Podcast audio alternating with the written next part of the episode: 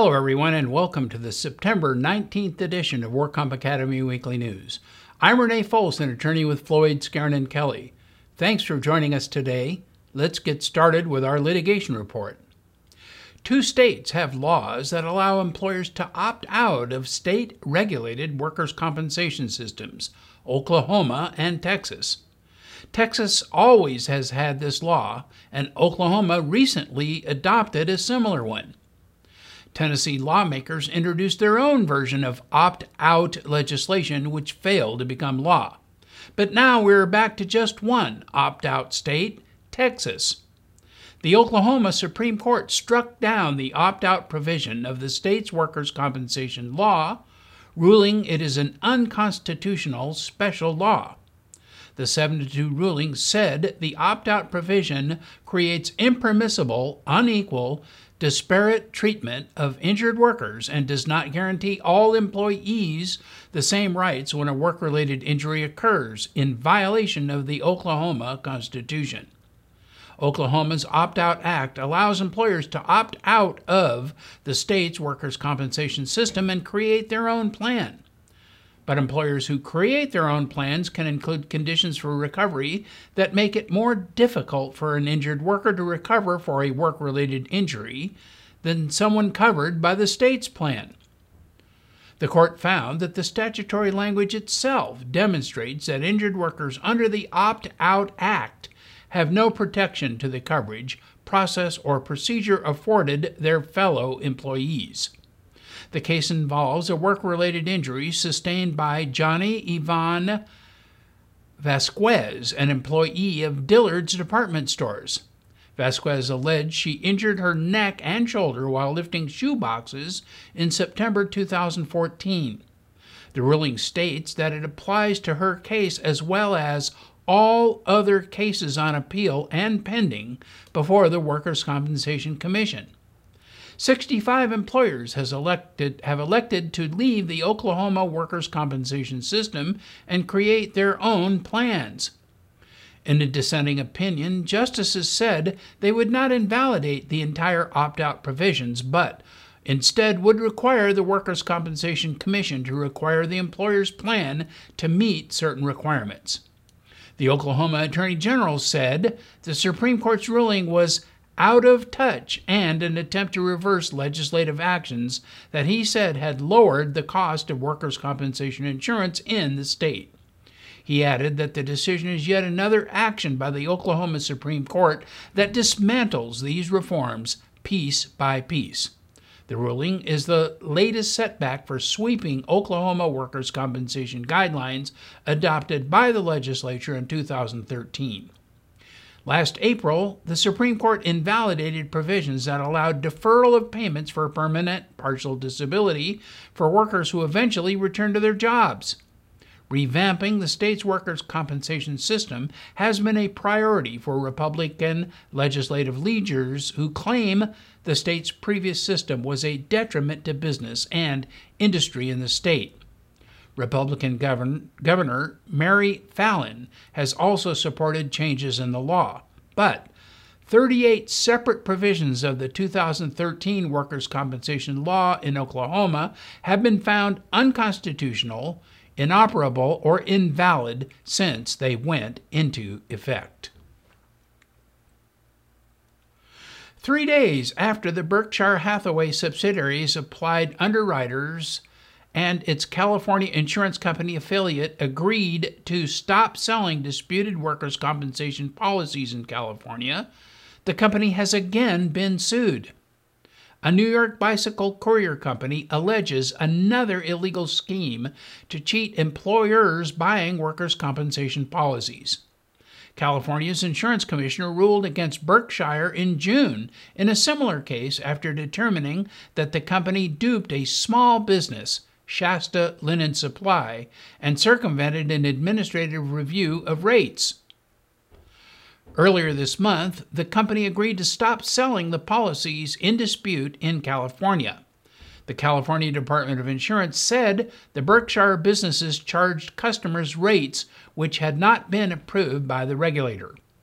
The new civil complaint filed by breakaway courier systems came as Berkshire's Applied Underwriters Unit faces scrutiny over its workers' compensation policies also in Vermont and Wisconsin.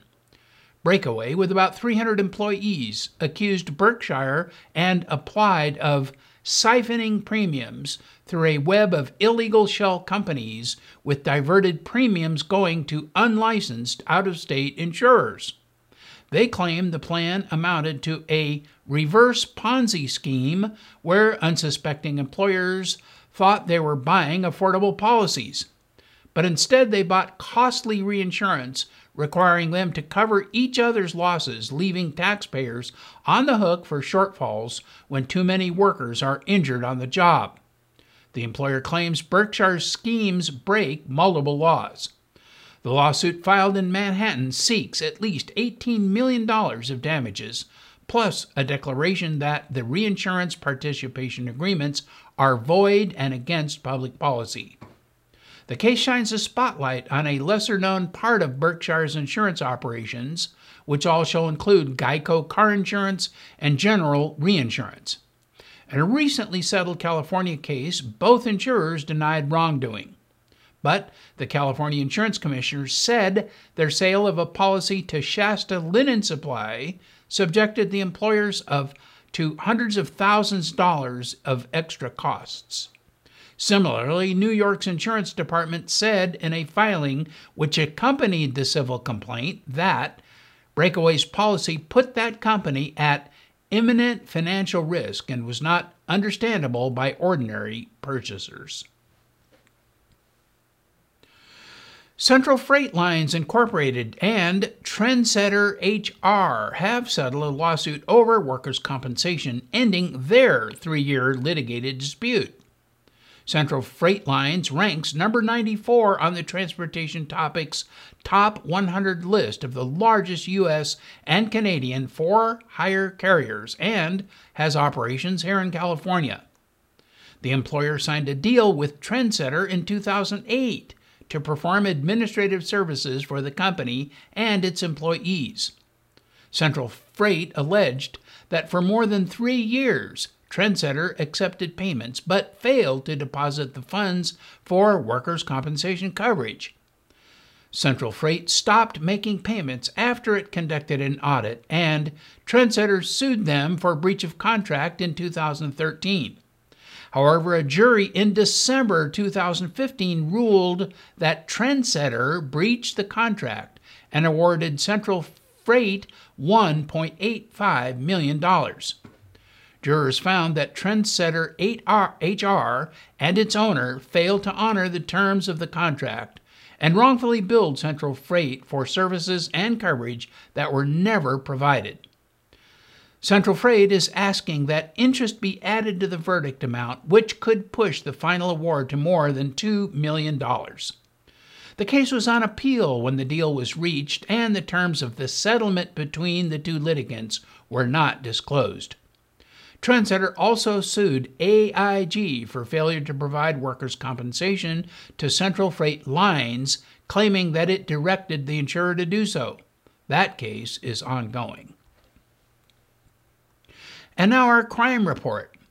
Thomas M. Calderon, a former member of the California State Assembly, was sentenced to one year and one day of incarceration after he pleaded guilty to money laundering for allowing bribe money to be funneled through his company.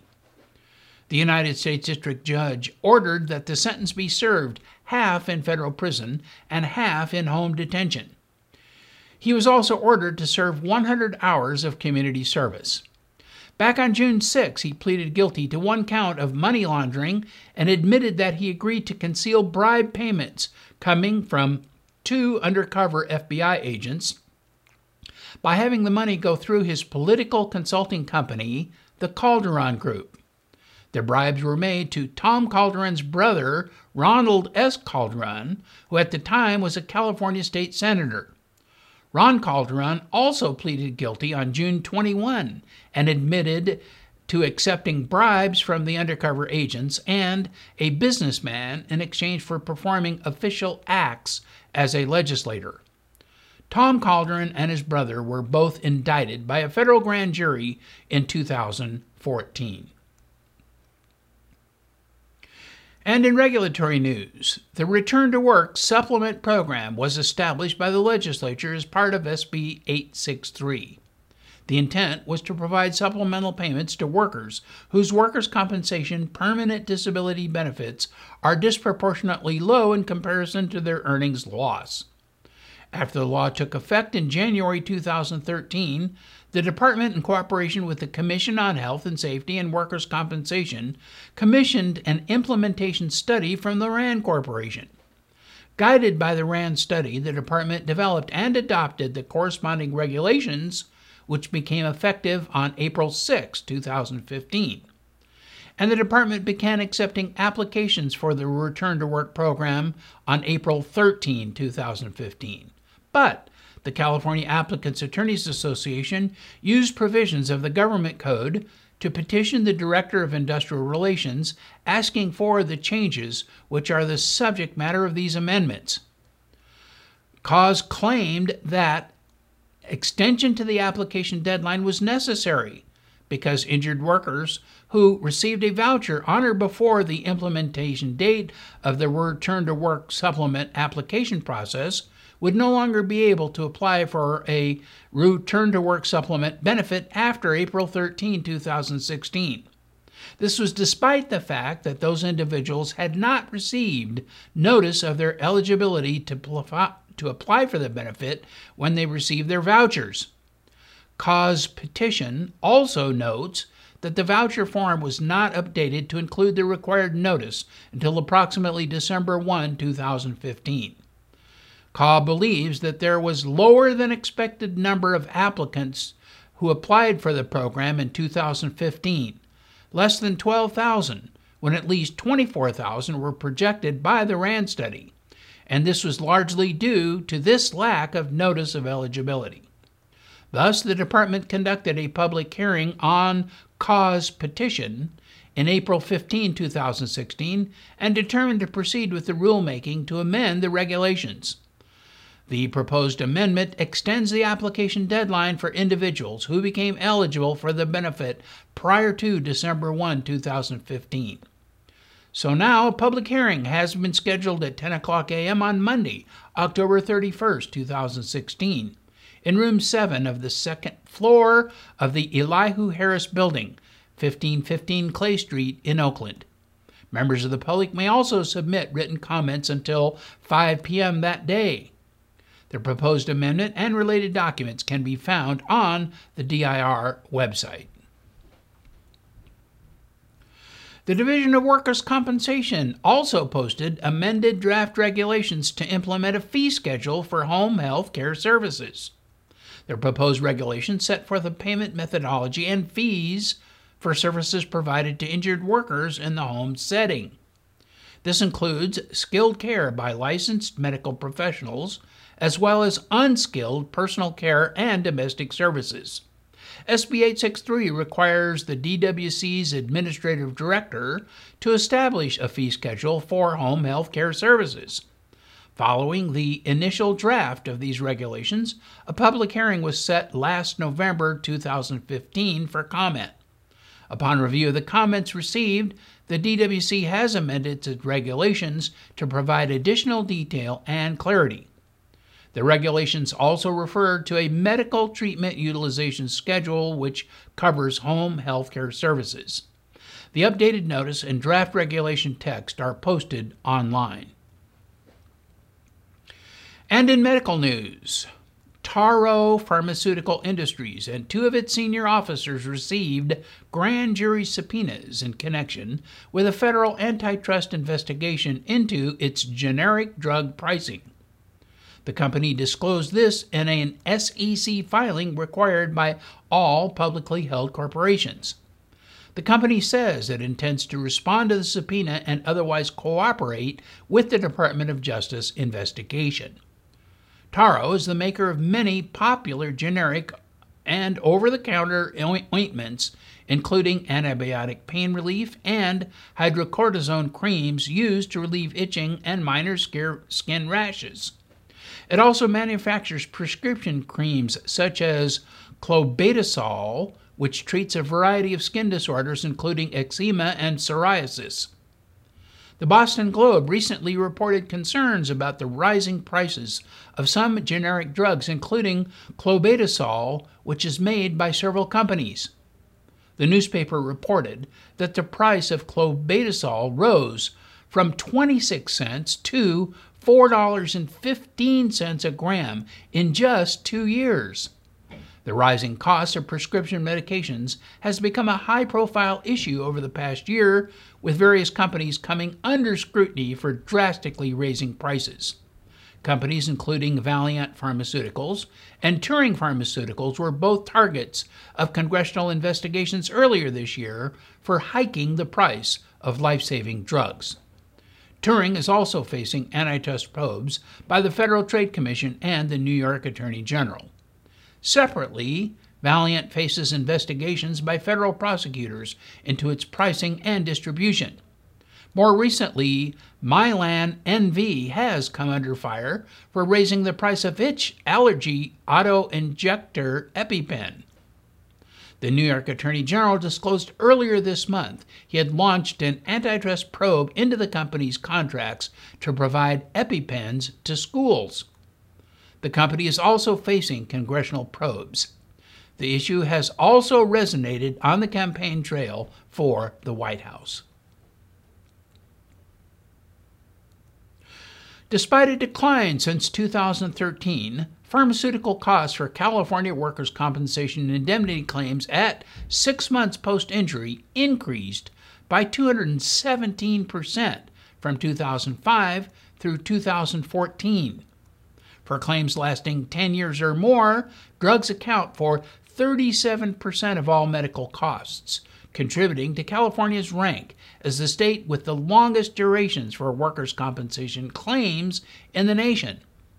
Although many factors have contributed to the long term escalation of workers' compensation drug costs, there are concerns in California as well as in other states about the possible impact of physician drug dispensing.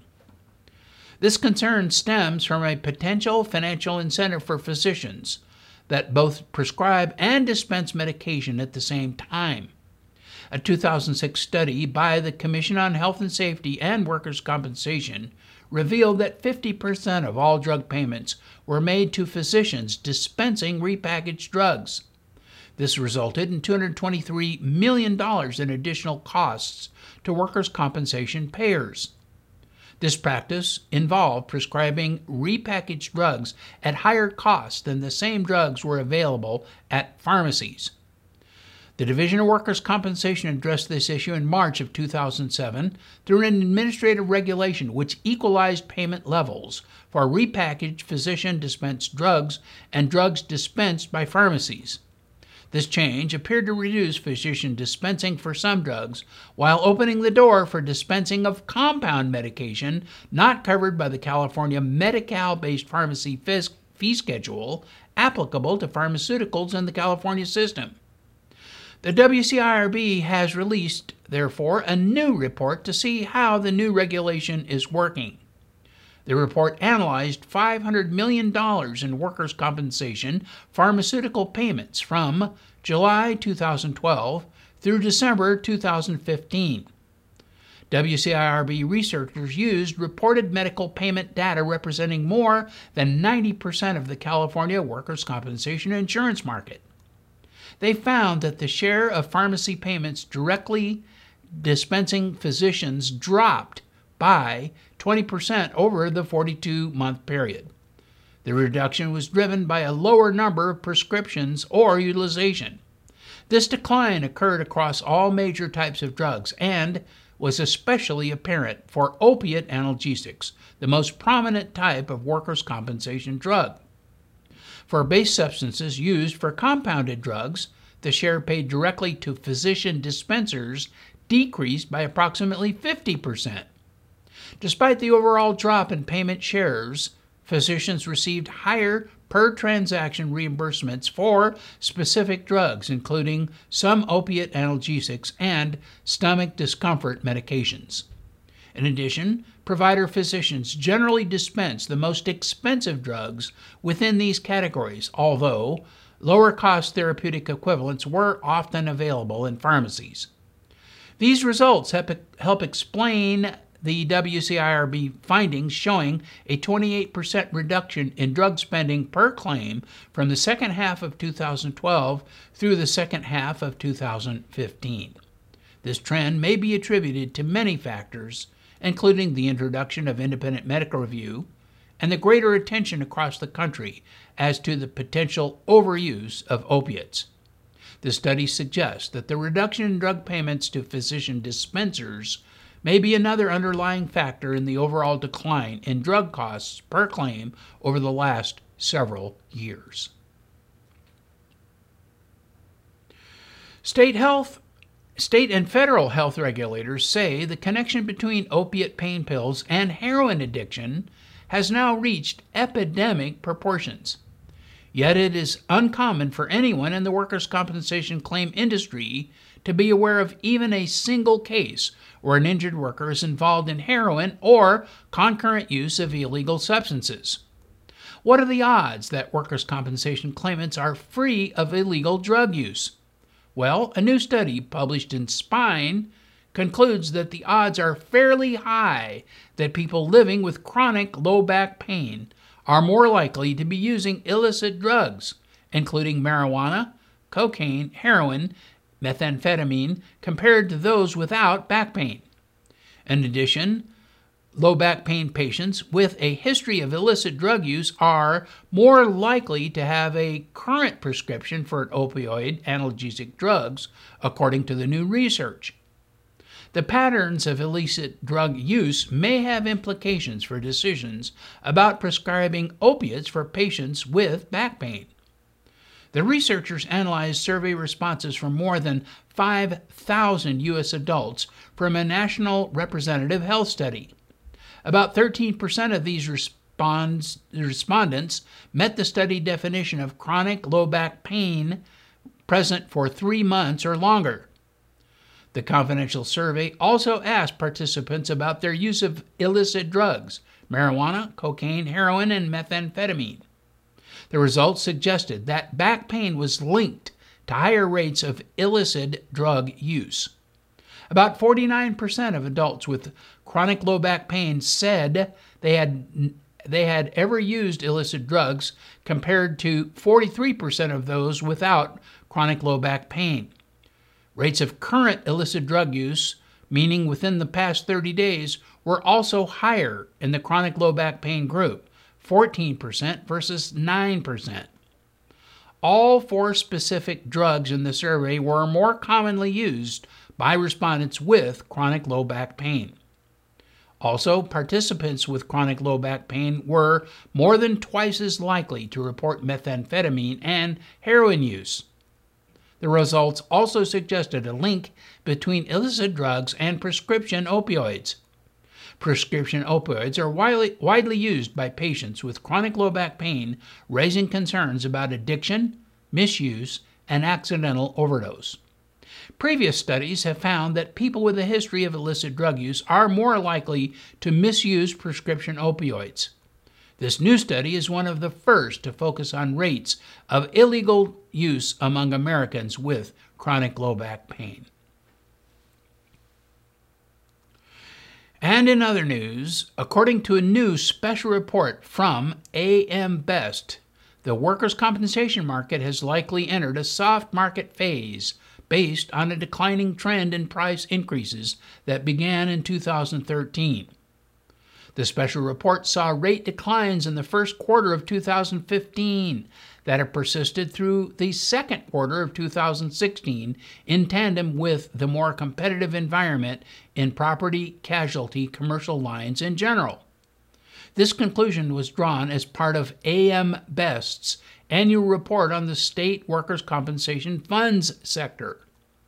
Net premiums written within this segment increased for the fifth consecutive year in 2015, growing from 2.4% to 8.6 billion dollars, the biggest premium level since 2006.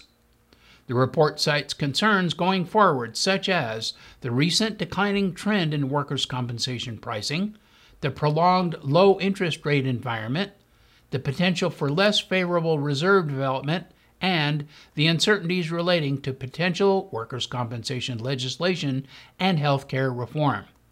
State funds mainly compete for workers' compensation business while also serving as their respective states' guaranteed market.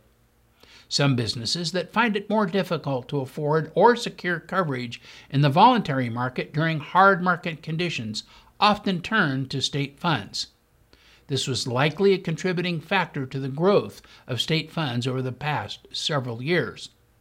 Collectively, state funds net premium written uh, net written premium uh, equated to 18% of the total U.S. workers' compensation premium in 2015, flat in comparison with 18% in 2014, but above the low of 15% in 2011. The significance of state funds also is apparent in their respective state market shares. For 2015, seven of the 18 state funds had market shares of at least 50% in their respective states, and each one ranked first in its state based upon direct premiums written. And with that story, that is all of our news and events for this week. Please check our website daily for news updates, past editions of our news, and much, much more. And please remember, you can subscribe to our weekly news podcasts and our special reports using your iPhone, iPad, iPod, or your Android device by searching for the WorkComp Academy with your podcast software. Again, I'm Renee Folsom, attorney with Floyd, Skeren, and Kelly. Thanks for joining us today, and please drop by again next week for more news.